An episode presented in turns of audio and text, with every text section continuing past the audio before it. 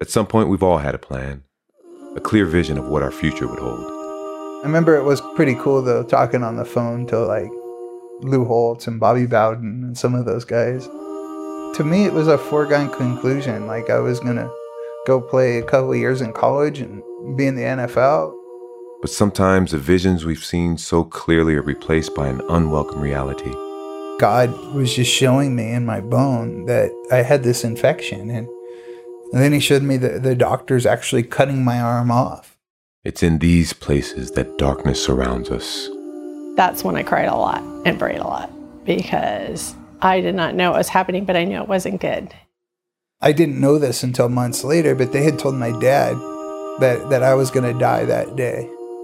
And there, imprisoned in darkness, a question haunts us why? And I was got so depressed and so angry and, and didn't understand it. So, how can we know that there will always be a light bright enough to pierce the darkest depths?